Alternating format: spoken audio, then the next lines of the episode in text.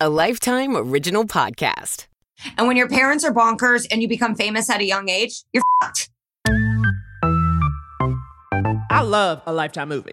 Ugh, now I'm a knocked up mom. And now the hot mean girls that I trailblaze for are mean to me. Imagine a world where only one, the most boring teenage girl in the world, is the only person with an Instagram account, and we all have to follow along. And then I just really doubled down in stand up because I was like, I just feel like there's a lot of hot girls in improv, and I'm not really seeing much in stand up. Yeah. She took everything. Almost everything. She let my mom take her own life. Once my mom was out of the way, there was only one thing standing in between her and the perfect life that she had planned. You. Hello, and welcome to another episode of I Love a Lifetime Movie. I am Megan Gailey, and I am joined by a friend this week, which does tie into our film, which has friend in the title. So uh, we were going to get an enemy to be with me, but we decided to get a friend to stay on theme. Oh my gosh. He was at my wedding. So this is like real friend shit. This is not like fake friend. Um, has a Comedy Central half hour, has a forthcoming film on Hulu that he wrote and stars in called Fire Island. Please give it up for the amazingly talented, hilarious, hot Joel Kim Booster. Hello. Oh my God. I am so excited to be here with you, specifically for this movie.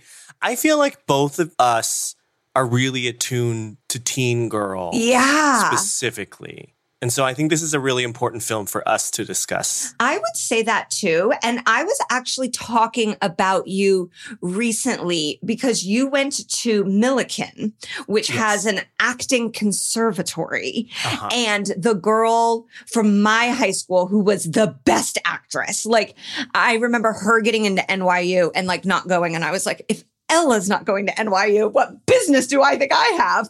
Ella C. So like you touch my high school thoughts of the world without even having been present in my high school. Does that make sense? Totally. And let the record show Ella Seat was iconic. A star. Um, a star. True star. And Carla She's alive. She's alive. Is alive, and I know she's being a star wherever she is. Sometimes my mom will be like, I ran into Ella Seat, and I'm like, gosh, my Lawrence Central's Meryl Streep, you know? Yeah, sort of like cool in a way that was like foreshadowing how everyone would be cool right now. Yeah. You know, like Uh-huh. it, it- we don't really use the word hipster anymore, but it sort of went beyond that, you know? Like she knew how to be cool in a 2022 way years and years before we knew Yeah. that she was right. And that was obviously not the energy I was giving off in high school. No. I was, Neither- um, neither and, I. and I still don't. It's still, I still come from a place of thirst, um, as you drink from a water bottle. So I feel, you know, I'm definitely thirstier than you. But Joel and I met in Chicago Yeah. and we get so excited when there's Chicago movies on here. And Naomi gets so upset because, you know, she's from New York and that's so much cooler. Um, but Joel and I met in in the on the streets, the open mics of Chicago, and yeah, like 10 years ago now. it's insane. Isn't that crazy? It makes me feel really old. it makes me feel old too, but it does like I always felt a special kinship, I think, with you and a couple other people because like back then, like stand-up comedy was not for hot people. No, It was not for hot, cool, socially well-adjusted people. And like I think we sensed that in each other and it was Mm-hmm. it was sort of like a beacon amongst these, you know, mostly grody white guys. Yeah, c- um, even- which who we love. Of course, But- I ended up well not marrying a grody white man, but a, a grody man I met in Chicago. Yeah. Um, yeah, because I think there's this idea now of like, oh, you came from Chicago. That's cool. maybe I'm like building it up. But when we were there, improv was the king. And I still think it is, you know, like Mhm. stand up is really the like loser kid sister of the comedy community within the scene that we came from. Yeah. Stand up for me was the choice I made because I couldn't afford the classes, the pyramid Okay. scheme that was Second City or IO. Yeah. Or Comedy Sports or any of those places. um corn conservatory so i i did take the classes at io and then did not get put on a team and was like Oh my gosh. And I remember finding out I didn't get put on a team while I was like in this lovely little town right outside of London with my parents and just being like so affected. Like I cannot. And then being like, what is wrong with me? I'm mad I'm not going to be on an improv team. I don't need improv. I'm in London. And then I just really doubled down in stand up because I was like, I just feel like there's a lot of hot girls in improv and I'm not really seeing much in stand up. So maybe Yeah, I'm going to go this way. You you saw a need and you filled it. yeah. And and I think I've opened the floodgates. Truly, you were a trailblazer. You were a trailblazer now I'm just uh, for I'm- hot mean girls to do comedy. Ugh, now I'm a knocked up mom. And now the hot mean girls that I trailblaze for are mean to me. yeah, it is. It's a vicious cycle. Full circle. This film is called Friends Who Kill, which actually sounds like a stand up comedy show. Yeah. Oh, absolutely. Like a special that Tig Notaro would book for HBO Mhm, of all of mhm. her friends who are going to kill at the Largo. Yeah, it sounds like it was filmed at Chappelle's Ranch. yes. It, it, it was it was filmed at Chappelle's Ranch. It, like Chappelle, it was like somewhere in his house, and it's like Louis and Michelle Wolf. uh huh. like, those are this. Those are the friends. And honestly, maybe kill means in a couple different ways. yeah, you know and so that's a double entendre okay so the log line for this a high school senior i'm already in like high school senior senior year of high school are the stakes can they be higher they Nope. can't they Nope. cannot you're on the precipice of adulthood a high school senior named lacey perfect is trying to cope with her parents new divorce when she makes a new friend at school cassie these are very indiana illinois names so i know we're feeling at home whose parents have also gotten divorced. Well, trauma bonding here. Lacey and Cassie quickly become the best of friends, but pretty soon Cassie's friendship turns deadly. Okay, so right off the bat, I have a quibble. Yeah. I have a couple of quibbles. First of all, with the title, Friends Who Kill, Mm-hmm. there's really only one friend Yeah. who kills in this. Right. It really is promising you a gaggle of girls, sort of like pregnancy pact, but murder. Mm-hmm. But instead, we get one girl who's a little bit psycho. And I gotta say, I mean, we'll get into it when we talk about the movie, but there's not a lot of killing. I could Yeah. used more killing. Naomi and I have these issues all the time with the log line. Sometimes we shorten them. Sometimes we say this could have a little more pizzazz. I like that you're coming in and saying, I think this title overselling. And we will get into it. Before we do, you can watch this on Lifetime Movie Club, my favorite club to belong to, kind of like a high school club. And membership very, very cheap, cheaper than being in Mad, I'm sure, in high school. Um, so watch and join on Lifetime Movie Club. And Joel, you're exactly right. We got to get into it.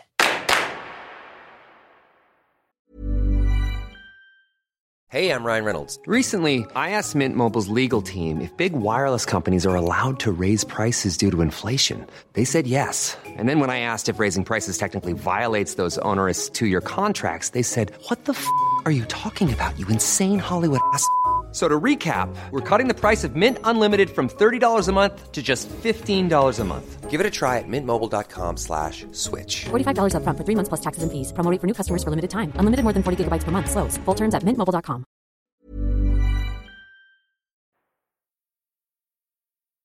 I gotta say, right off the bat, this is one of my favorite genres of movies. I love a single white female, a boy next door, obsessed, um, the gift, like any movie where there's a person who is be, sort of being stalked and, and the object of obsession Yeah. and the person who is obsessed is sort of isolating them slowly and like gaslighting the rest of the people who see them for who they are. Yes. It's a really it's a big trope. I love it. I mm-hmm. will watch any iteration of this movie.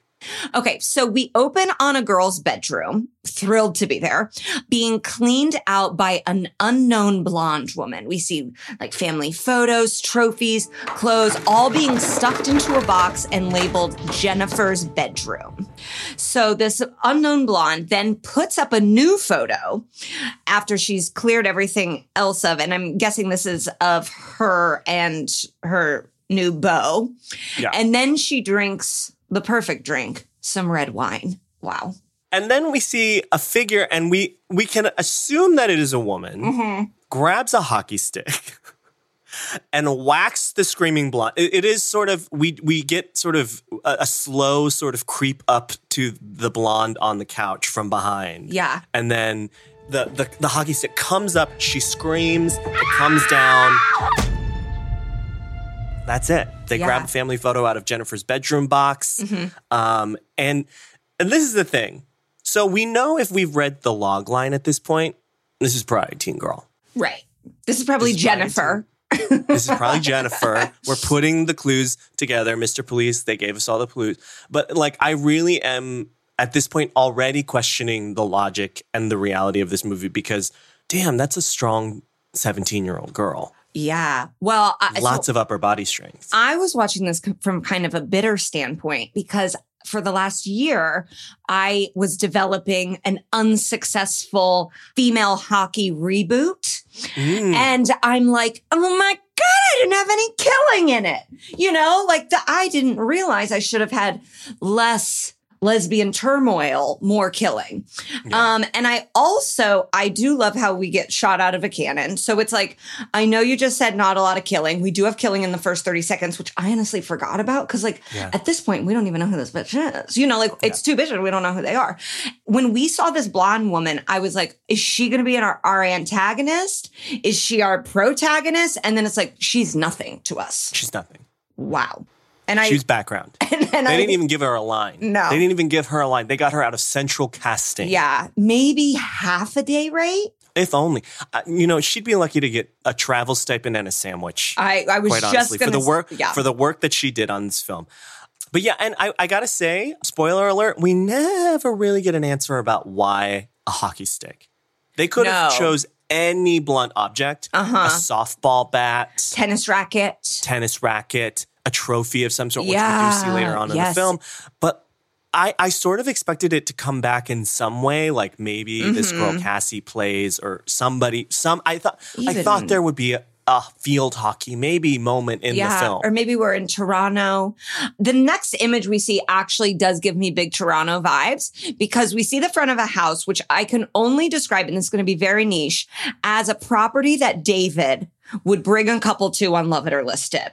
And you, you have to see Love It, you have to have seen Love It or List It enough times to know the type of houses. This looks like a house that you're like, that's a nice house, and that does not exist in America. Like it's very Canadian. Okay, so I don't have the reference point Mm-hmm. to understand that. I will say No one's going to. this was this is my big question the whole time. I, I kept being like, where are we? Yeah. Like, where in America is this? It felt like it could be Midwestern. It felt like it could have been the OC. It felt like it could have been Uh-huh. Even New Pacific England. Northwest. Yeah. Wait, is that for sure where they are? No, I have no idea Oh. where they are. We're just um we're in a world. We're in It is a, as it is as bland a suburban environment as you could possibly get. yeah. And sometimes in lifetime movies we get a lot of like one shot of Seattle and it's like we really didn't even need to be in Seattle. And so I guess I like that this one is saying like this could happen anywhere. You know what I mean? So we see a gal, a woman, a mother's age. She's pouring coffee and then she calls for a teen girl, Lacey. So Lacey comes down. She has some coffee, very anti Cher from Clueless. This Lacey is not planning on a modeling career, even though she's gorgeous. Um, she asks her mom to sign her failing math test. Oh boy. That like, I, sometimes, do you ever still get um, nightmares where you're like, I didn't study for the test? Um, no, I my reoccurring nightmare is that I am a swing in a production of Chicago and I Oh. have to go on and I'm on stage and I don't know any of the choreography, any of the lines, any of the lyrics, Yeah. none of it. That's mine. Wow, I have that. Um, not Chicago specifically, but like I don't know my lines, and I have failed test. So Triggering for you. yeah, I don't know. I- and I and I had like a lovely high school experience. I gotta Um, say, I, I failed a bunch of math tests in Mm-hmm. high school. I never had to have my parents sign anything. really. No. There was definitely signage happening at my high school. And I think now we really dodged a bullet because now your parents are just like online and can log in and see what grades their kids have every single day. Oh my God, that would have killed me. Yeah. I lived in constant fear because my mom was a teacher in the district. And so she could already do that. Yeah, yeah. Okay. So we learned that it's been a bad few weeks for Lacey and that she did not have time to study. And she's like, Well, I didn't have time to study last weekend. I see. Mom, I only get to see Dad once every two weeks. I'm sorry that I don't want to study the whole time. I see. I'm gonna be late. We're gonna discuss this tonight. Sure. I was like, okay, someone's divorced. Um, like her mom was not with her last weekend, which to me read divorced big time. Yeah, and she only gets to see her dad every two weeks. Yeah. So it's like, Um, done. okay, well, and it's already so we're seeing some tension about the divorce and this is like honestly it is painting a picture of lacey for me because i have never known a 17 year old who cares that much about their parents divorce I can think of one comedian, but other than that, no. And the like true villain of this film is divorce. is divorce yeah, and, and it's like, okay. Like I was truly watching it as a pregnant woman being like, I guess if something happens and heaven forbid CJ and I don't work out, my child will turn on me and will run into the arms of a murderer. yeah that's what happens that i mean Yeah. if the considering the divorce rate in america you would think that we would be producing a lot more serial killers Uh huh. if we're to follow the logic of this movie This is all i'm saying okay so lacey gets dropped off at school Have a good day, okay? I love you more than anything. We get the classic mom out the window of the car, have a good day. The movie is now telling us mom is working. Mom is working a lot. She's a busy lady. And then we are introduced to maybe the seventh character of in the entire movie. There are only roughly seven characters Yeah. in the Not a lot of people. Not a lot of people. And I think that's why we didn't see a lot of death because there just weren't the bodies. Yeah, There were right. no bodies to count. Um, and it's Harper. She is a brown gal. We don't Yeah. know her ethnic background, but she is one of the few non whites in the film. And she's a brainiac. Yes. Hey, why don't we hang out this weekend? Bake some cookies, study a little. They have a plan to study, and then they discuss this is a real problem I had watching the movie. Mm-hmm. They discuss Lacey's blog. What's this? It's for my blog. Oh, you're still doing that? Yes, I'm still doing that. You have your newspaper, and I have I my. post pictures of bananas on the internet hey, it's it's been picking up since my. since your dad left. Because of the divorce. Because of the divorce. Because, you know, there's obviously other kids out there suffering who need to connect through via my blog. through a picture of a banana. banana. I'm sorry, but like teenagers aren't following accounts that post pictures of bananas. No. That's No. not what they want to see. And once we were introduced to the idea of her having a blog, we obviously both as smart people go, this is going to matter. You know, like this is this is not a this is not the hockey stick. This is not going to come back. Um, so it's like we're gonna keep we're gonna keep our eye on that blog, and we're the only two people in the world that are doing that. So then Harper bumps into a new girl, like physically. Oh, oh, oh I'm so and sorry. her name is Cassie. She was really giving me Melissa Via Villasenor vibes. Yeah. Okay. I, I saw that note and I completely agree.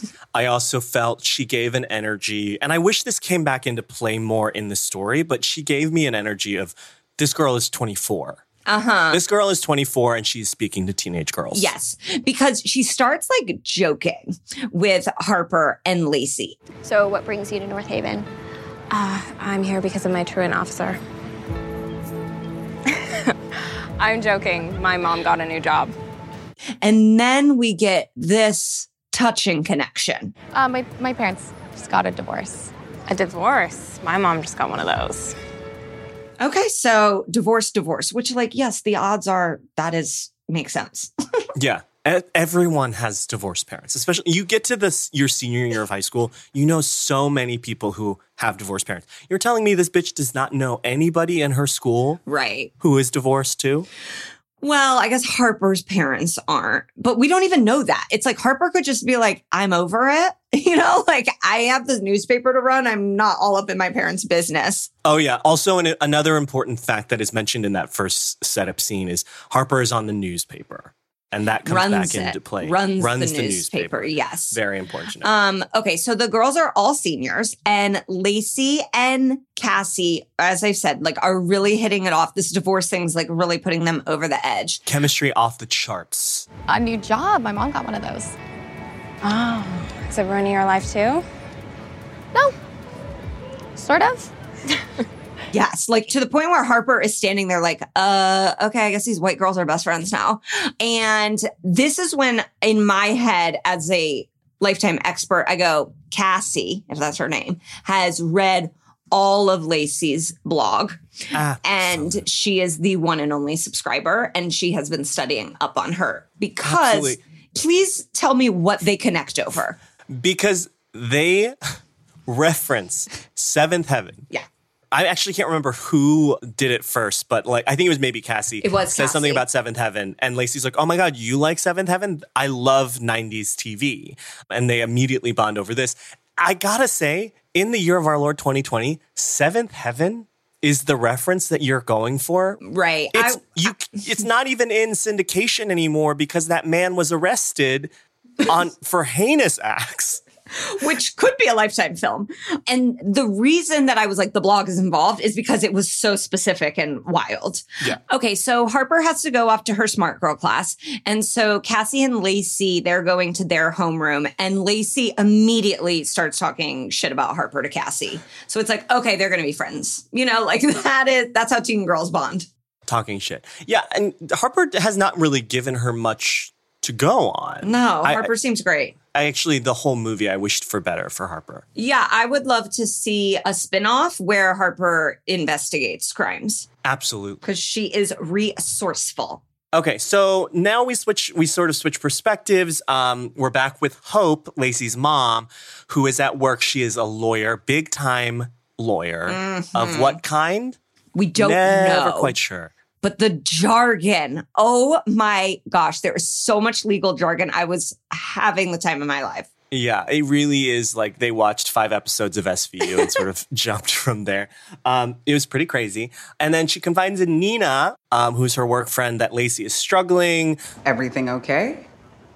Lacey's failing math. She's still having a hard time, huh? Honestly, I I don't know. I'm worried about her. I feel like ever since the divorce, she's just been completely shutting me out. Well, what about David? He's checked out. I don't know what they're doing during their weekends together, but it's not math homework. Hope is trying to currently have it all. She's uh-huh. currently trying to be a mom, but also have this thriving career. And so we they set that up nicely. Yeah. But you do get the sense, having not really mentioned him or seen him, that Lacey's dad probably sucks. So Cassie and Lacey were back at school. They are sitting together at lunch at a picnic table outside, which I'm just like, what is this school? I love it. Um, and they are comparing their divorce notes about like what they went through. And then they're bonding. They have the exact same school schedule, which is like a red flag. And then they have already made plans, and Harper is now at the table and is like, Hey, I was looking for you. Well, Cassie and I have the same schedule, so just came to lunch together. Sorry. um, okay. I have to stay a few minutes after school to help Mr. Carr with the newspaper. Do you want to just meet in the newspaper office at 3:30? Uh, Cassie's actually giving me a ride home. Oh, okay. So, just meet you at your house? Oh, you're coming too? What? To Lacey's.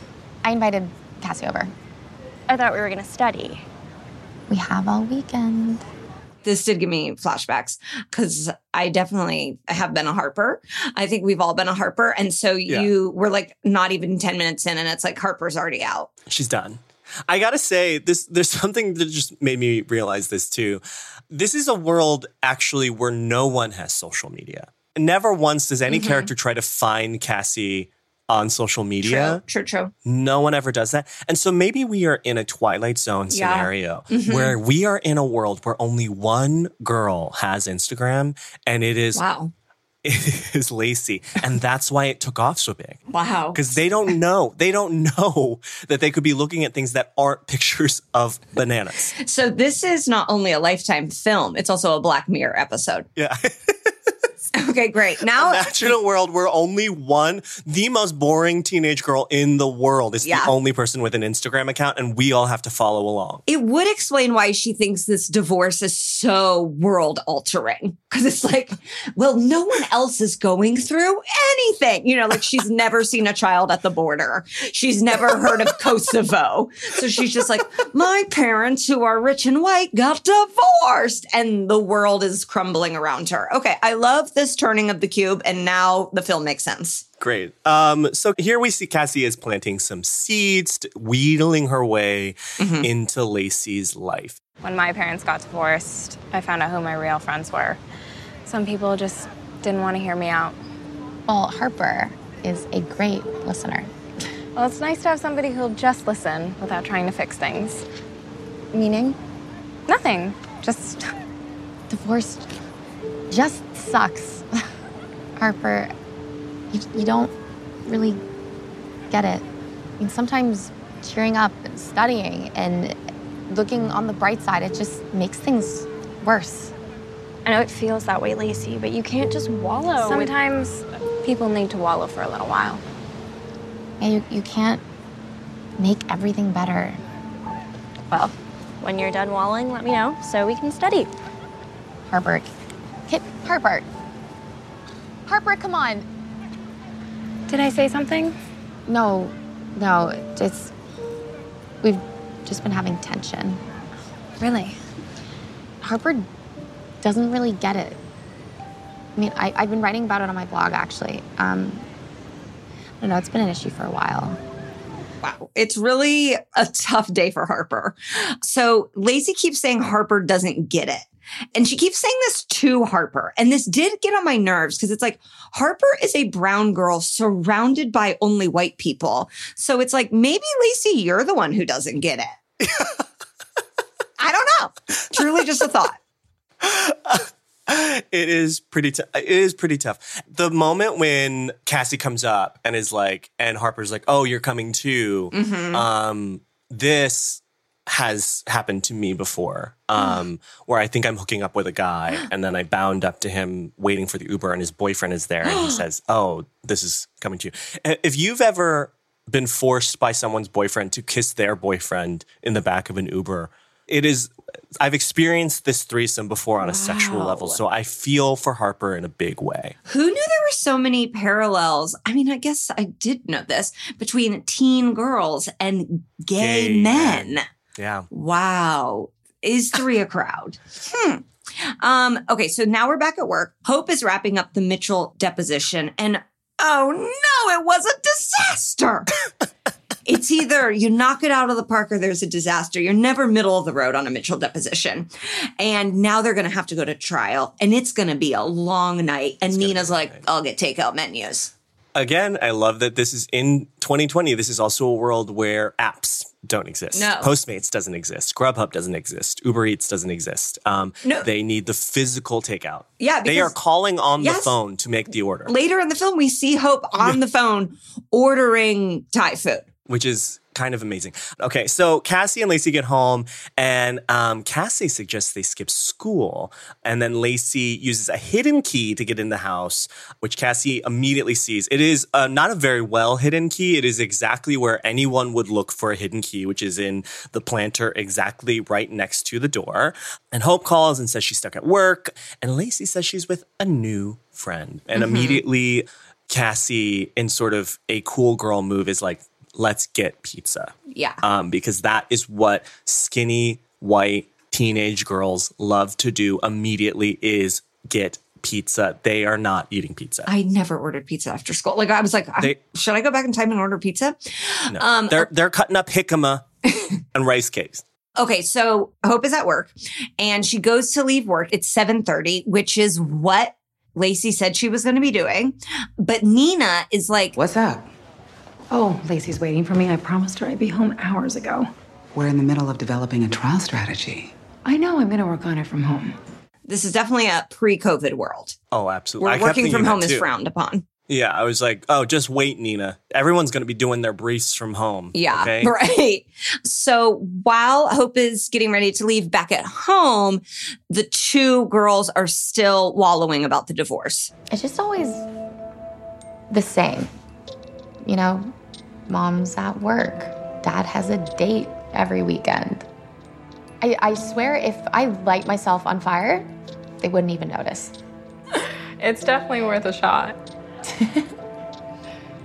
Actually, you know, that's not a bad idea. But A little fire. Nothing big. Just enough to get their attention. Yeah, right. You were reheating pizza. But you accidentally left the pizza box on the stove. Okay, so what happens there is Cassie pretends she's about to light a pizza box on fire. And you do see a flash in Lacey's eyes of like, oh no, is my new friend crazy? Crazy. Yeah, she's getting it a little bit. Cassie has a taste for destruction and it's like it's a buffet. You know, like she just wants destruction. And I also think Cassie was kind of testing Lacey to be like, I'll set this on fire. Like if if she Oh, hadn't yeah. had that look on her face, like how Cassie's how like, far is she going to go Yeah. along with me? and It- like, it- are yeah. you are you ready to run away with me right now? She's not ready for the real crazy stuff quite yet. Yeah. So Hope comes in and Cassie immediately is like the sweetest angel. Lacey and I were just about to start studying. We have this English quiz tomorrow, and we went over the material at my old school, but now there's this new book, so I thought we could help each other out. Even as a kid, when I had friends that would like do that in front of my parents, that gave me the creeps. Yeah.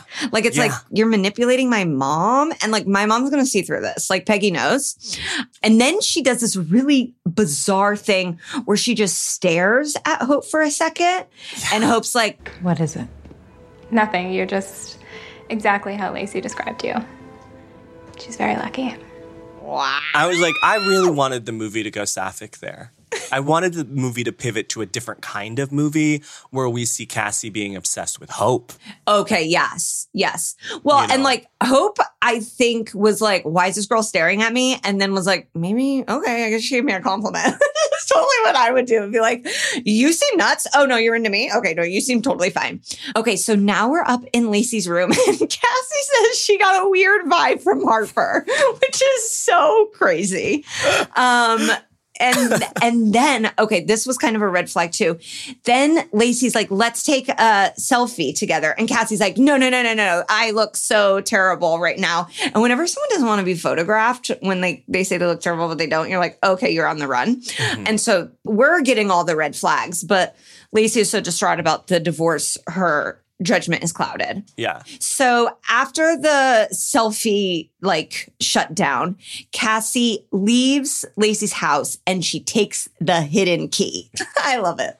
Incredible. And then Cassie sits outside in her car watching the house and going through and liking blog posts. Which, again, if I were Lacey, I would go to my notifications page and see Cassie has liked 187 of your posts today. Yeah. hmm Like, why is this not like any red flags happening again? Like, it, it's, it's so strange to me. So the next day at school, Lacey goes to talk to Harper, and things are a little bit icy.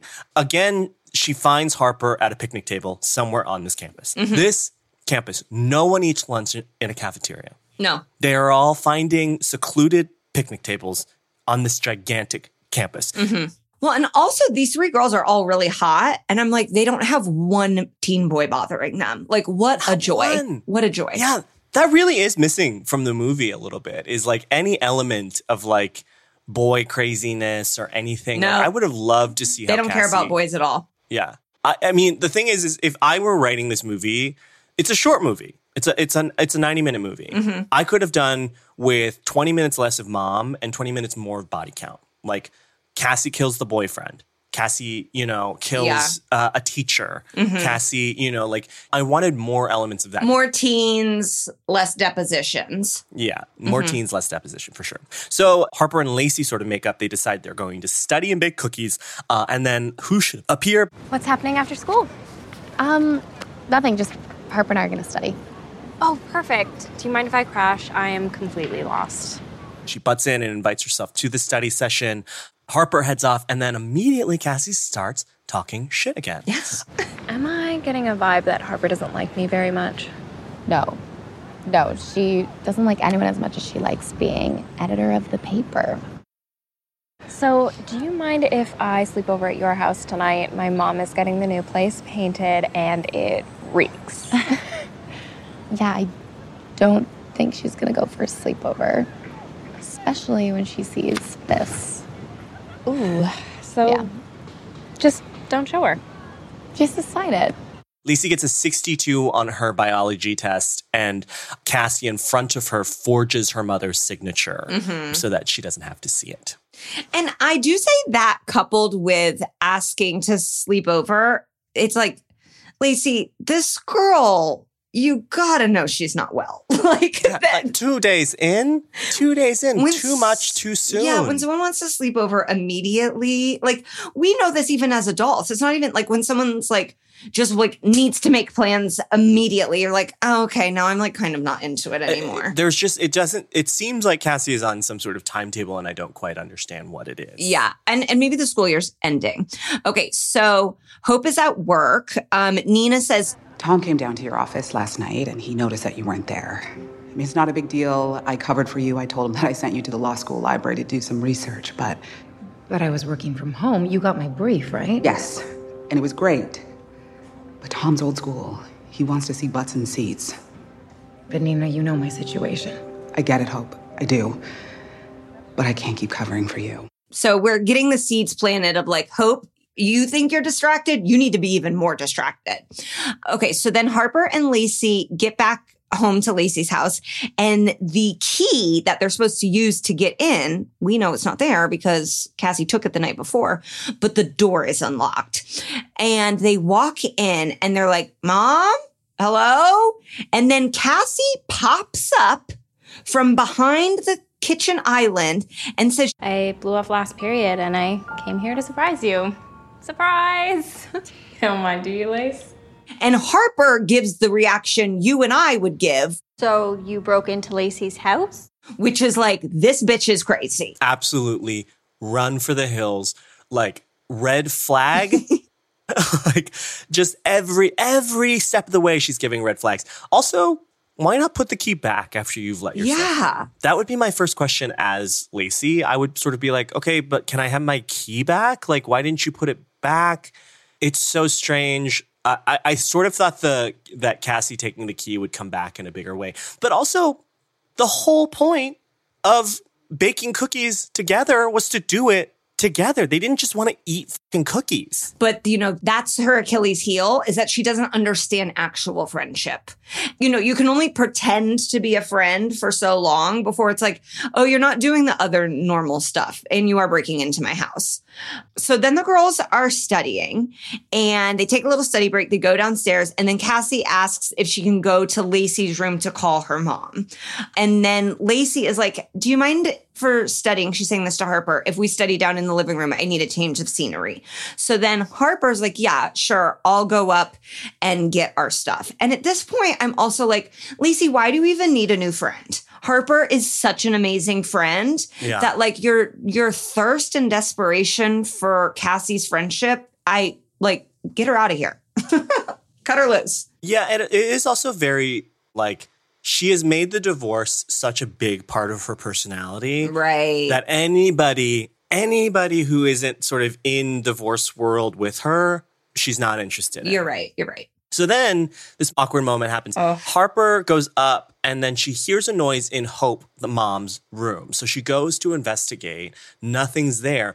But Hope, who we didn't even know was home at this point, right, walks in behind her and is like, Harper. Hi. What are you doing in here?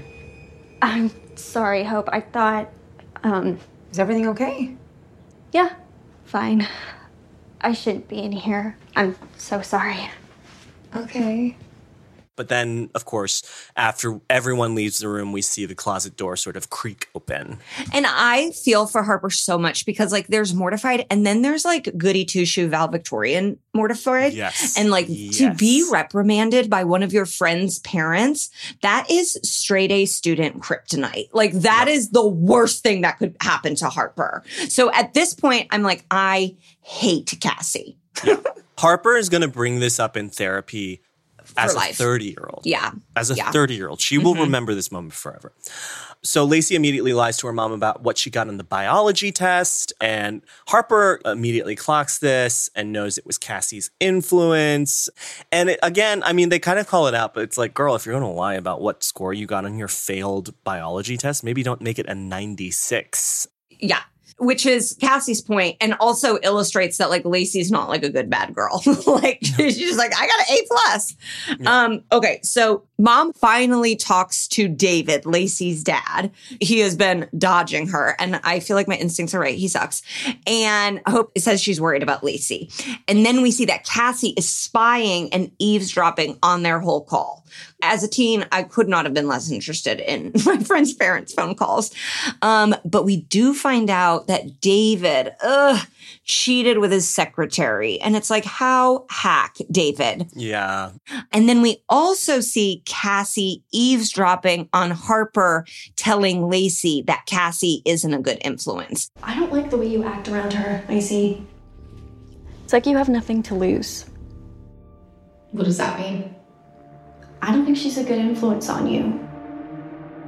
And that's like the least of her concerns, too. It's like she also broke into your house. You know, like Harper is the voice of reason, and Harper's the smartest one of the three of you. Just listen to her. Absolutely. The Chinese food has arrived, the gals are eating, and Cassie says she loves her new school. And then she slips in this tidbit. And it's nice having somebody to talk to about the divorce, especially someone who understands. My parents got divorced around the same time you did, and for the same reason. I remember I was so angry when I found out my dad cheated on my mom, but. Wait, what? Yeah, my dad cheated too. Mom? Honey, we can discuss this later. No, we can discuss this right now. We didn't want to say anything. We didn't want to make this any harder for you. Y- you didn't know. Lacey, I'm so sorry. Harper, you didn't tell me that she didn't know. What? Yeah, you told me you were digging around to find out what happened so you could help, but you didn't tell me that. I never said anything. You knew? Lacey, I swear I didn't. Honey, Lacey. Wait, I'm so sorry. Hope, I swear I never said anything. I would never. Harper, is that what you were doing upstairs? Snooping around? No, I. I thought I heard something, but You know what? It's getting late. I think it's time you went home. A, it's crazy that Lacey didn't know this. Like a 17 year old, you pick up on things. Like Yeah. it is, it is wild to me that they were able to uh, like sort of hide that away from her. And then they all immediately turn on Harper. um, and it is crazy. It's like it is a vital part of these movies, which is the person who knows the truth about the crazy person must be gaslit Yeah. for a good Mhm. portion of the movie. Mhm. Um, but it was at this point that I was really like, gosh, I wish this movie were actually about Harper. Of course. I wish this movie were about like seeing your friend get sort of pulled in by a crazy person and And- do, and and feeling powerless to stop it and like being Yeah. the only one to know. She is like Cassandra. No one is listening to her. She knows. And it is I will say I, I kind of go along with a lot of this, but Hope kicking Harper out and Hope also being like, you were in my room and that's how you found out my husband cheated on me. I, I'm a little like, I, I don't see it. I don't get that response from the mom specifically. Harper has a newspaper to run. Okay. She's got AP classes. She does not care if, and also Harper's smart. I'm sure she was like, yeah, David's having sex with his secretary. It's like, this is the brainiac. Let's listen to the brainiac. Yeah. Um, and then you definitely see like, okay, well, Lacey, this apple does not fall far from this dense tree. Well, Um, and if we thought "What are you doing in my room" was going to scar Harper for life, I think Oh, it's time to go. Oh my gosh. I mean, Our friend since kindergarten. friends since kindergarten. Can you imagine hearing one of your friends' moms, even now, No. say, "I think it's time to go"? No. Absolutely not. Kill myself. Um, maybe it's racist too. So now Lacey is, com- they're up in Lacey's room. She's confiding in Cassie. I just can't believe it. There's no one in my life I can trust. You can trust me. Which is exactly what Cassie wanted to happen. She ran into her arms um, and still blaming all of it on Harper. Saying because uh, Harper is a journalist at heart. Yes. Yes. So we knew this would come back. The school. knew- So that played into Cassie's hand well. And then the girls hug. it is at this point in the movie where I'm like, Lacey is really stupid. Is dim, is a dim girl. I mean, no wonder she's failing all these tests. Right. Like, we thought she was failing because of the divorce. No, no, no. This girl should be in remedial classes. Okay. Well, and like, no wonder Cassie's like, this girl's an easy target. I'll just like her blog and then make her cookies and she'll be in my. I mean, and it took two days. Days. Two days for this to happen. It is wild. She, I, this has to be the easiest mark she's ever had. Um, okay, so now Hope is at work, and then Nina's like, "Someone's in your office." Hey, I know we've had our problems, Hope, but I never thought you would deliberately hurt our daughter to get back at me. Nice to see you too, David. I don't want to play these games. I'm not messing around here, Stan. Keep your voice down. I will not keep my voice down. Hey, you were in my office with my boss listening. Okay. If you want me to lose my job, keep doing what you're doing. But if you don't want to see your child support payments double because I'm unemployed, I suggest you shut up and listen to me. Now, I'm not the one who told Lacey about the. One of her friends did. Who? How would they know? It doesn't matter.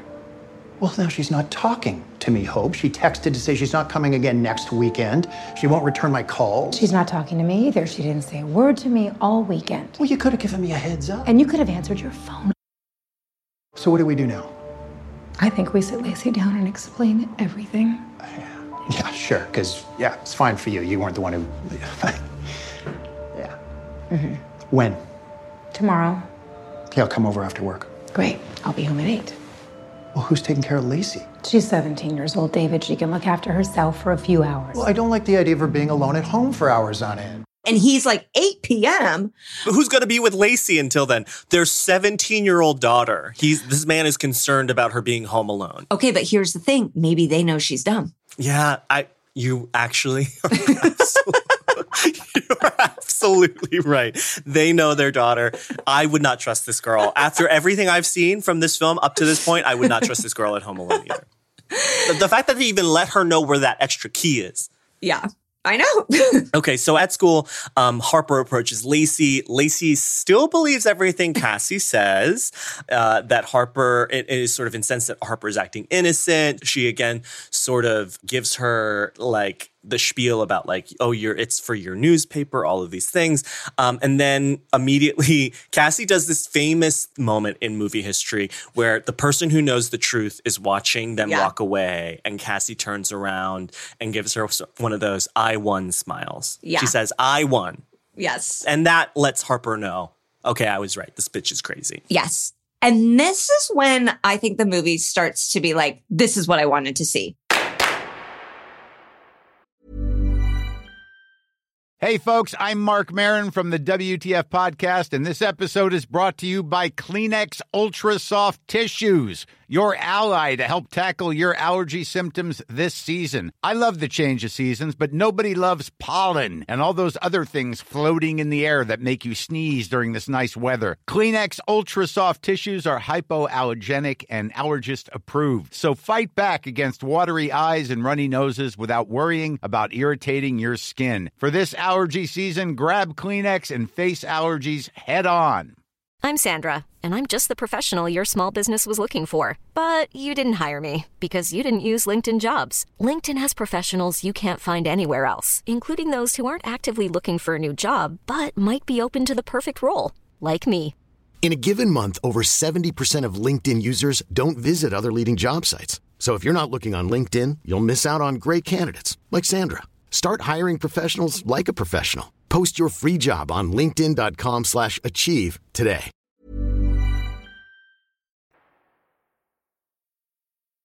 Okay, so Harper watches Cassie and Lacey leave the school together. And then she goes to try and get into the school's teacher portal. And she's smart. So she calls the newspaper teacher and convinces him to give her his teacher login. Hey, Mr. Carr, it's Harper. I'm uh, I'm so sorry to bother you, but I'm at the printer with the newspaper, and my login just doesn't seem to be working. Um, it says I need administrative access. Can I just use your login? And I promise to forget it as soon as I. Thank you. As I was watching this, I was like, I know I could have gotten a teacher to do this Yeah, because oh, I was a Harper. And as I'm watching this, I'm like, Cassie, you've met your match, bitch, because you're picking the valedictorian and the head of the newspaper. She's not going down without a fight. She's got resources. Exactly. She's got resources you've never even heard of. Now, I was watching this sequence take place of like the whole back and forth with the teacher, and it was kind of funny because it was like so specific, but also I liked it because I was like, at this point, I want more of like Harper being competent. Yes. And like, it felt a little late in the game to sort of like add that moment, but I was like, I was into it. I also think she was being so specific so the teacher would be like, yeah, yeah, yeah. All right. It's one, two, three, four, Jim. You know, like he was just like, I don't care, Harper. What are you going to do? Apply to Cornell again? So at home, Hope is trying to get Lacey to talk to her. Hope finally lets her guard down about the cheating and says Lacey has to call her dad. And Hope is going to meet with all her teachers. They share a tender I love you. Things seem good there. And then Lacey texts Cassie to tell her that her mom is meeting with all the teachers. And Cassie says she'll get her out of it. And Lacey still likes this girl. It's so It's crazy. So crazy. Okay, so then Harper comes over and she reiterates that she had nothing to do with finding out the dad was cheating. And then, and this is all to Hope. And so then she pulls out Cassie's student record. And Cassie's old school, where she said she went, has no record of her. And Harper thinks Cassie is lying about who she says she is. I also called her elementary and middle school district. They have no record of her either. So, what are you saying, Harper? I don't think Cassie's who she says she is. Hope, please. Something isn't right here. Just promise me you'll be careful with Cassie. For some reason, Hope, who is an attorney, is like, no, Harper, you're way off on There's a this." reasonable explanation for this, which, to be fair, like the reasonable explanations that she gives, Like maybe Cassie changed her name after the divorce and they have her old name in their files. sure, that is within the realm of possibility. But taking in all the context, you have a girl here that you've known since she was in the second grade. Yeah. You know that she is an upstanding, good student. Why would she lie about all of this? It doesn't make any sense. Why would she care about your divorce? Um, And so then Hope basically throws Harper out for a second time. I can't believe Harper, like a poor wounded smart dog, keeps coming Yeah, back if- for more. If I were this girl, I'm sorry. I'd be like, okay, peace out. Like, Yeah, I tried out. to help y'all. Yep. Enjoy your crazy white girlfriend. Yeah. Like, I don't need this in my life. I don't need this drama in my She's life. She's gonna burn down your house. Yeah. She's gonna burn down your weird limestone house. So I'll see you. I'm gonna go to an Ivy League school. Have fun with your dumb daughter.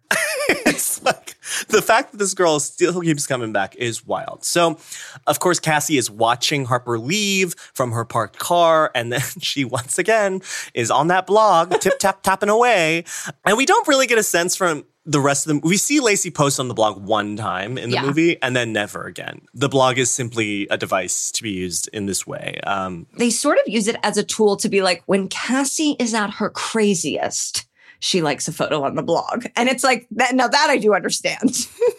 okay, so now we're back in the parking lot. The school parking lot is really where Harper does her best work. So she's waiting in her car. Cassie and Lacey go into the school, and then Harper goes and breaks into Cassie's car. Yes, a resourceful nerd. this Love is it. what we need. So she pops her trunk and she finds a shirt from Hampton's High. And that is not where Cassie said she went. And then she sees a family photo and it's the same photo we saw at the beginning of the movie with the scene with the bloody hockey stick. And she's like taking photos of all these things. And then she turns and Cassie is standing right behind her. scary. Very scary. Scary. Also, question why did Cassie keep that hockey stick? I don't think Cassie's smart either. I think that's like why- one smart character in this movie. Yes. Why would you hold on to the murder weapon, girl? You're dri- driving all over. Like, ditch that thing in a river.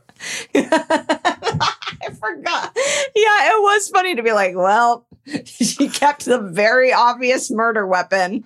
I, I will say though, props to the set deck who created the trunk because that is exactly what my trunk looked like in high school. Yeah. exact like just full of trash and hoodies Yeah. and like things. Um, it that is the most realistic thing about this movie is that trunk. Mhm. So then we get a hard cut. And we don't know what happens to Harper. Very, very scared at this point. We flash to Hope at work, Nina telling her, Your opening statement. You have notes. Just one. It's kind of big. You're brilliant. What? It's perfect. The whole part about how Mr. Davis built his business to support the community, it makes me think that we should countersue. Thank you.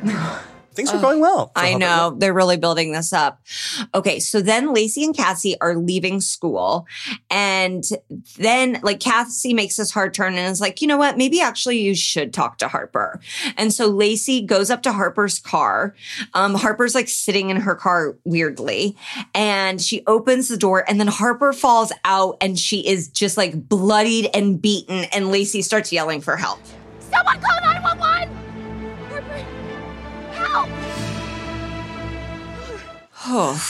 Now, absolutely none of this makes sense.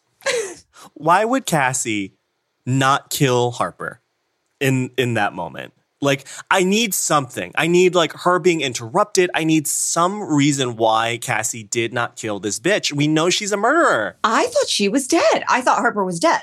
Yeah. And then to put Harper in her driver's seat, like, what is that supposed to like? I don't understand what that's supposed to do, and I don't understand why she sent Lacey over there. Like, let her bleed out. I think maybe Cassie thought she did kill her because as we saw, it only took one swing to kill whoever that blonde woman was at the beginning. But it's like, you don't know Harper. Harper's resilient. Okay. She's not a blonde bitch. She's a brown woman in a white woman's world. Yeah, she knows.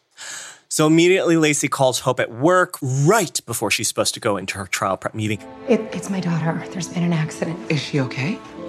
I don't. I don't know. I think so. But it's her best friend. I. I Okay, well, we have a meeting with the partners. You can't just leave. I'm so sorry, Nina. The partners will have to understand. No, they won't. Look, I stuck my neck out getting you this meeting. You can't just blow it off. Nina, I'm sorry. My daughter needs me. I have to go. Hope. Nina is pissed. She is choosing her daughter over her. Now, here's the thing. If I were in Hope's position, Yeah. high, powerful trial lawyer, trying to start my career over, have this big opportunity, and my daughter called me, Mhm. my first question would be like, honey, are you okay? Yes. And she would say, Yes, I'm okay. My friend is in the hospital. I would Mhm. be like, That's awful. Terrible. terrible. I will be there in one hour. yeah. Yeah. Yeah. Yeah. This is, I'm No, sorry, weighing all the right. things. It's not urgent for, like, where are Harper's parents? I know. And uh, I, I think there's also a case to be made of like, that is awful. Call your father. you know, Yeah. like you see him once every two weeks. I've got a trial to prepare for. Yeah. Mitchell is a slippery one. Yeah, crazy. So Harper is in the hospital. Lacey's by her side. Um, Hope mom arrives, and they don't know if she's gonna make it. Mm. Which again, like, it's sort of like if this were not a Lifetime movie, Harper would be dead. Well, also, I think they know that Harper's our favorite character at this point. You know, in, important. They don't. Have, well, they don't. They simply don't have enough characters in the film to kill off any. No, So and we love her. Gonna. Okay, so then later that night, um, Lacey and Hope get back home, and David is at the house waiting for them, and he's pissed. And I'm like, no, David, I'm pissed at you. You know, like, where have you been? And then we see that there's a policeman, a detective there to ask questions. So the detective starts questioning Lacey, and he seems very suspicious. I spoke to some of the other students at your school. They said you and Harper hadn't been speaking recently. I was. We were in a fight, but it was. What was the fight about? What does this have to do with anything? So then Hope goes into lawyer mode, and she's like, Detective, I hope you're not suggesting what it sounds like you're suggesting. What am I suggesting? I'm allowing you to interview my daughter to assist in your investigation. If she's a suspect, I am shutting this down right now. Mrs. Carter, I'm simply trying to find out what happened. By implicating my daughter? Is she implicated? The students at the school say she and Harper had a close relationship. If They had a fight. Lacey was angry. You don't need to finish that sentence. We're done here. And if we're done here, maybe we can continue this down at the station. I'm an attorney detective. We're not going down at the station unless you have a warrant. And if all you have is the fact that two teenagers stopped speaking, I think we both know there's not going to be any warrant. Good night. And then he hands her his card, and she is shocked to see that he is a part of the homicide unit. Yeah, which is again a mo where he was like, I don't. This this could turn into a homicide at any moment. Yeah. That detective, I know him from. I just saw him in Station Eleven on HBO. So good for him. Okay, he is booked and He's booking. blessed. He is booked and blessed. So the next morning, Hope and Lacey are at home, and Cassie shows up looking for Lacey. Lacey hides, and Cassie, like, very aggressively tries to enter the home. Hope makes up a lie about Lacey being at her dad, and then Lacey tells her mom the truth. She was with me when I found Harper and she just disappeared. I, I had to get a ride to the hospital with Lindsay Sherman. Well, maybe she just didn't want to get in the way. No, I don't I don't think that's what this is. She she was really mean to Harper. Okay, great. So Hope and, and Lacey had had zero conversation about Cassie up until this point. And I was so grateful and relieved that when Cassie showed up, Lacey's instinct was to be like, I need to hide from this bitch. Like that to me, I'm like, okay, maybe a 62 on biology isn't representative of your intelligence because now you're finally starting to think like you're Putting the battered friend. Yeah. Um, okay, so then Lacey gets a text and finds out that Harper has opened her eyes. Woo! So they're gonna go to the hospital, but Cassie is outside and she's watching all of this, and she obviously sees that Lacey is at home and she is pissed. So with Harper lying in the hospital bed, um, completely unattended. This is this happens in every range of films. Someone has been attacked and then they are in the hospital completely unattended. And it's like, if there's anything we know, it's that we're living in a police state and there are police to go around. Like, I think police, I was in the emergency room for seven hours when I had very bad dehydration from morning sickness. I saw three hot firemen, three cops. Like, police love to be at the hospital. Especially, okay, if they think this is going to be a homicide, there's going to be officers outside the door, honey. Okay? Protect this girl. No, not a parent in sight. Harper's a valedictorian, and her parents are like, just leave her unattended. I want you to hear this. Lacey is my friend now. And if you think that you're going to take her back, you're dead wrong.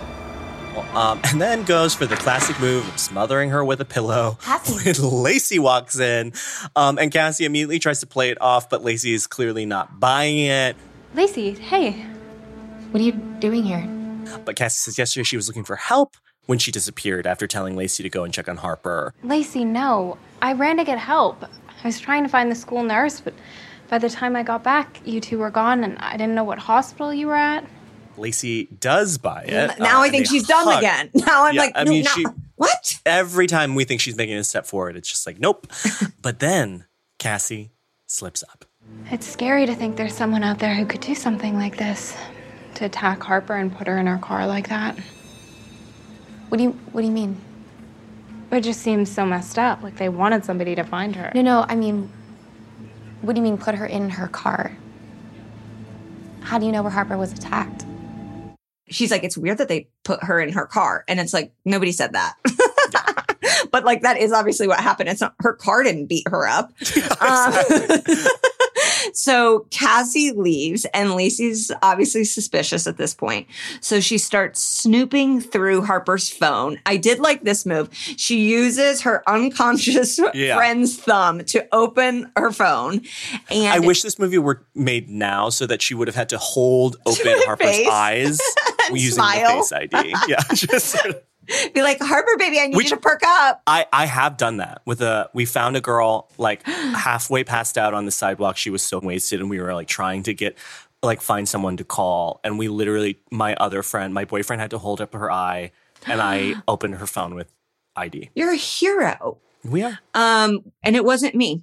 So Okay. Okay. Yeah. So she opens up the phone and then she finds an incriminating article about a stepmother who was murdered and then a photo of Cassie in the article who's really a Jennifer and who is on the run. Yes. So at this point, the detective is at the house because Lacey has finally turned on Cassie, um, who we know as Jen now. The address Cassie gave the school is fake. She stole a dead girl's name, and Lacey is trying to give info. He said she's probably on the run, and there's a, an officer guarding Harper. Finally. Finally. Then they turned out an officer for Lacey because David is coming over, um, the dad, and no. David is not going to keep anyone safe. David couldn't even like- keep his affair secret. Don't trust like him. literally, like you know, you are the object of obsession of a killer. yes. take the cop, honey. Right. Okay, a cab, but take the cop. Take the okay? cop. Like, it's nuts. And I have this. This also raises so many questions. It's really hard to disappear, especially when you're wanted for murder in this country. You know, like I know. What car is she driving? Like, how have the plates not been run? Like, no, she just and and the thing is, it's not even like. Oh, this woman died and we don't have any leads. They're like, it is this girl. And they're like, we She cannot find her. Where is she? just, she's just at a school, the next Master school over. Um, okay, so then Hope sees the detective out, and while she's out there, she grabs the hidden key. And I'm like, yes, great. The key is gone, which Naomi would love that part. She Naomi hates that white people leave keys to their house laying around. um, okay, so then David calls and says he's on his way, and I'm like, the biggest of eye roll. And then we see Cassie hiding in David's car, and I'm like, yes, this is what I was worried about. This man is not to be trusted with anyone else's life. It was. It's one of the funnier shots in the oh, movie. Is just loved it. seeing this girl hiding under a blanket in the back seat, and I expect. I fully expected. I was like, well, maybe this is finally when we'll get the body count that I've been waiting for. Yeah. and we'll get like sort of bag over the face of you know like something. I wanted something to happen to David, but no, she just hitches a ride. She did. and I also was like, She could have called an Uber, but nope. She decided to do this. David is such a scumbag. He's gonna see this teen girl and be like, "Hey, you want to have sex?" Like, he's such an easy mark. Oh my gosh! Um, so Hope gets an urgent email um work and ignores it. Um, finally, so we're seeing sort of the journey of her like not caring about work anymore. David gets there. Uh, um, I totally thought he was gonna be dead. I was like, Yeah. "Kill David! Kill David!" when he now! was when he arrived, I was like so mad. Yeah. Um, we see that Hope is way too good for him. Yes. Hope gets out amaretto and adds it to their coffee, and he apologizes. Okay, I guess maybe I'm glad he wasn't murdered so he could finally apologize. Um, so then Lacey is upstairs getting ready for bed. And then, of course, Cassie is in her room and has a knife to her neck. What do you want? What do you mean, what do I want? I came back for you. I couldn't just leave you behind. What are you, what are you talking about? I'm talking about taking your life back. From your parents who don't care about you, your friends who don't understand you. I understand you, Lacey. Only me. Cassie. Jen. Cassie, we'll just refer to her as Jen from now on, um, because this is when she starts owning that name as well. Jen says she's free and she can free Lacey too. Jen says she found Lacey through her blog, and her dad really did cheat on her mom, who killed herself over it. And then the stepmom threw Jen out of the house, so Jen killed her. Okay, so then I'm like kind of sympathetic to Jen because it's like, that's really terrible. It really is, but like they legally couldn't throw her out. Like, where were they throwing her out of the house to? And also, I, you know what? I, I do want to circle back and sort of put some blame on the mother. Like, you got cheated on, you're going to kill yourself? Girl, has nothing bad ever happened to you in your Hope life? wouldn't do that over David. Yeah, certainly not. Certainly not. Well, we don't know her mental Yeah, state she- it- because, I mean, it kind of makes sense because Jen's crazy. Yeah. So they start to fight. Jen is trying to stab her. Lacey yells for mom, and they race up the stairs. She knocks the knife away out of Jen's hands, and Jen is choking her while the door is locked. Um, Hope is trying to call the police, and David tries to break down the door. When he finally gets inside, Lacey is unconscious, and Jen is hiding. Now, David immediately rushes to Lacey, which sure, but also like you know there's somebody else in there But this, this is attacking your daughter. this is what I was saying. David is not who we need at the house. Yeah. Um, so Cassie comes out of nowhere, hits him over the head with a trophy. Um, Yeah. I guess I'm. Uh, he should be lucky that she didn't have the wherewithal to think to grab the knife. Right. Maybe a little bit more permanent solution for David, but Mhm. oh well. Um, so then Hope gets in the room. Yes, I need the police. We have an intruder. I'm gonna need an ambulance right away to 1210 Chestnut Avenue. Jen starts trying to stab her, so she did know where the knife is. Yeah. And I'm like, why are you mad at Hope? Hope is the representation of your dead mother. Hope Yeah. got cheated on. That would have been really interesting if she really tried to imprint on Hope a little bit too. Yeah. Yeah. Okay. So then Jen slashes Hope's ankle and scampers off. And so Hope is searching around the house for Lacey because Jen has dragged her off somewhere. I mean, this bitch is strong. And then she finds the shower running. So she goes into the bedroom and she finds Lacey, but also waiting there is Jen. Ah! And then Jen yells, She deserves someone who cares about her as she tries to stab Hope. And then Lacey comes out of nowhere and smashes a glass over Jen's head. And then they, of course, race to go get David. So the detectives get there. Jen has, of course, vanished. Um, she goes out front, but she's gone. And that sort of wraps up the main storyline. And Yeah. then we jump ahead three months later. The classic lifetime. Lacey is in her graduation cap and gown. Harper shows up in hers too. She's alive. She's valedictorian. David surprises them so they can go as a family. Hope has decided to work part time so Okay. that she can spend more time with Lacey. No real career ramifications, apparently. I think she's at a different firm. I think Tom and Nina, they're Hope, you can't be part time. And I bet Nina talks so much shit about Hope now that she's gone. It's like, what? Your daughter almost got murdered? We got the Mitchell deposition. Yeah, the, the Mitchell deposition. How how could she not want to be first chair? Depose Mitchell. So uh, Harper takes a photo of David, Hope, and Lacey as a family. It goes up on her blog. And then we see Jen looking at it from her new school. And then she asks another blonde girl to show her around, which you pointed out. What school is in session if Lacey and Harper are at graduation day? I just love that. Jen's like, listen, their last day of school, my first day. Because she saw how quickly she was able to get Lacey wrapped around. She's like, all I need is finals week. Okay. This movie did make me think. I bet I could enroll in high school today if I wanted. to. Wow. And would you be going Cassie direction or would you be going never been kissed direction? I think Cassie for sure. Um, well, th- I kind of wanted that too because Cassie did look older than them. Yeah. and I kind of wanted a reveal that like Cassie was actually 24, 25 years old and has been doing this for a while. So- like I just needed something more. So what I thought was going to happen was that David had cheated with Jen's mom.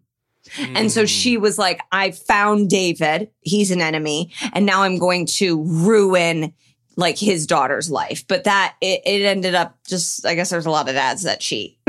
Yeah. But, you know, they leave it hanging. I'm going to say all's well that ends well, but Jen has a new target and there's a lot of kids with divorced parents. So this bitch is going to keep going for cycling through. I, I gotta say, I, if Jen were more compelling or scarier, I would have enjoyed the twist ending a little bit more. But I was sort of like these movies; they end in one of two ways. They either end in this version where we discover that the person is still alive and is out there, or we see a horrific electrocution. Mm, you know, mhm, like mhm. I just I wanted like I wanted something. I want I, I had a taste for blood watching this movie, Yeah. and if it wasn't going to be Cassie slash Jen, then like who's it going to be? And I was a little upset by that. We also have a mother who needs kind of revenge and is a lawyer. So it's like we could have had Jen on trial with Hope going, I don't want to do corporate law.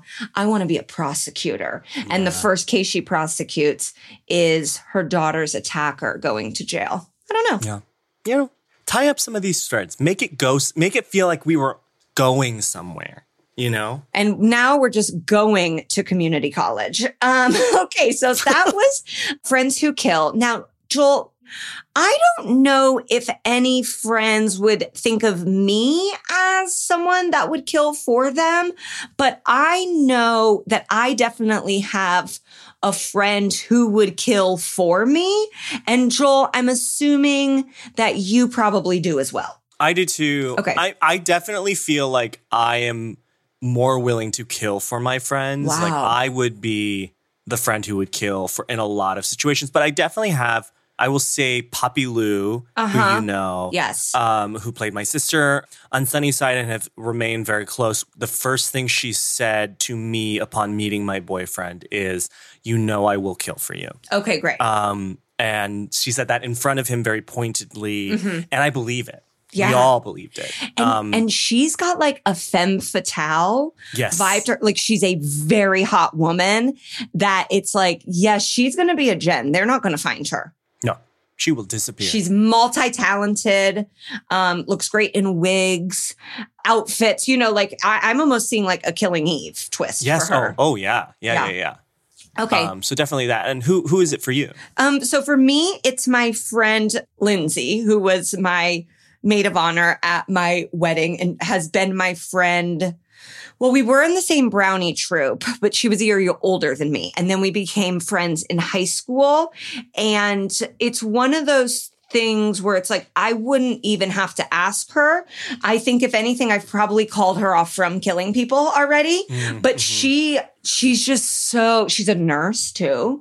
So like she has everything at her disposal. I think she could really get away with it. And there are times where, you know, we've had difficulties in our friendships because she is insane.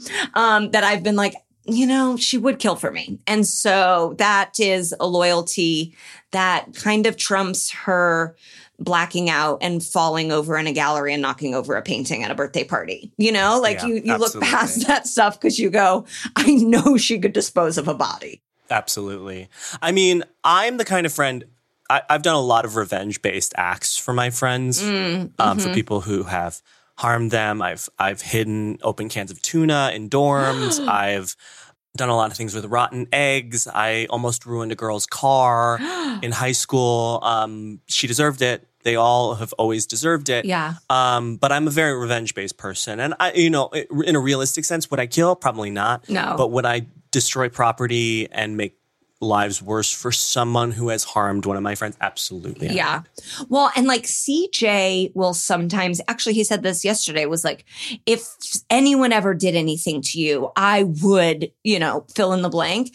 And I have said to him before, like, I actually don't need you to, you know, like I, I you're not even, you're not even in my top five of people that I would turn to to destroy lives of my enemies.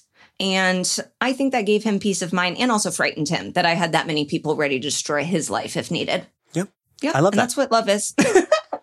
okay. So sometimes at um, the end of films, especially one like this, which is, you know, set at a school and around grades, we like to do lessons learned of things that we are able to take away from the movie as knowledge to go forth in the rest of our everyday lives. Um, So, for example, I guess my lesson learned would be even if you are the smartest, most capable person in a group of people, you will still be doubted.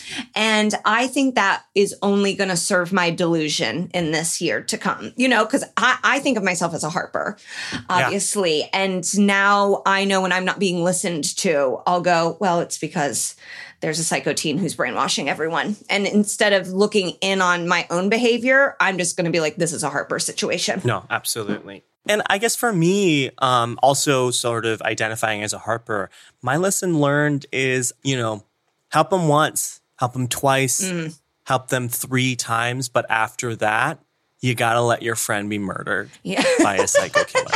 Okay. Because there's only so much you can do at the end of the day uh, if people don't want to listen. Uh, three times is three strikes you're out. You know, Yeah. that's baseball. And if it's something old white men are obsessed with, then I think it's good enough for this lifetime movie too. Exactly. Um, Joel, thank you so much for being here to be one of my friends who can kill at comedy and with a knife. um, next week, we have something special and different that I'm so excited for. Our beloved Naomi Ekperigin will be rejoining us for a special episode along with the amazing comedian and screenwriter Jenna Brister. Um, you'll remember we actually covered one of her movies she wrote for Lifetime last year, Killer Twin. That was a great one. A masterpiece, some would say. So go back and check out that episode and the movie Killer Twin and get excited because next week, the three of us will bring our funny brains together to write another lifetime movie plotline from scratch. Last writer's room we did with Cristela Alonzo was so much fun. And then I went on a weekend that fully materialized the plot that we had written. So I cannot wait for what is to come with Jenna and Naomi. Joel, thank you so much for being here. You are a lifetime king. Thank you. Oh my God, it was a dream. A dream. Just a gap with my friend. We will see you next week and ta ta to all my friends who would kill. I love a Lifetime movie. If you love Lifetime movies as much as we do, tune into Lifetime and LMN to watch all the new and classic movies that we can't get enough of. Check your local listings to find out what's airing on Lifetime and LMN because it just might be the movie we talk about next. This podcast would not be possible if it was just Naomi and me, for sure. Absolutely not.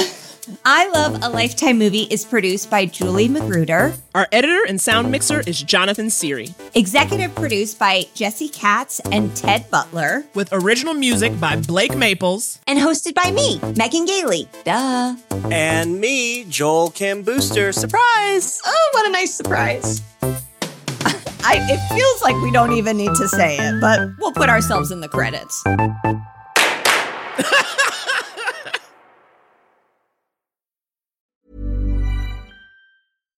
When you make decisions for your company, you look for the no brainers. And if you have a lot of mailing to do, stamps.com is the ultimate no brainer. It streamlines your processes to make your business more efficient, which makes you less busy.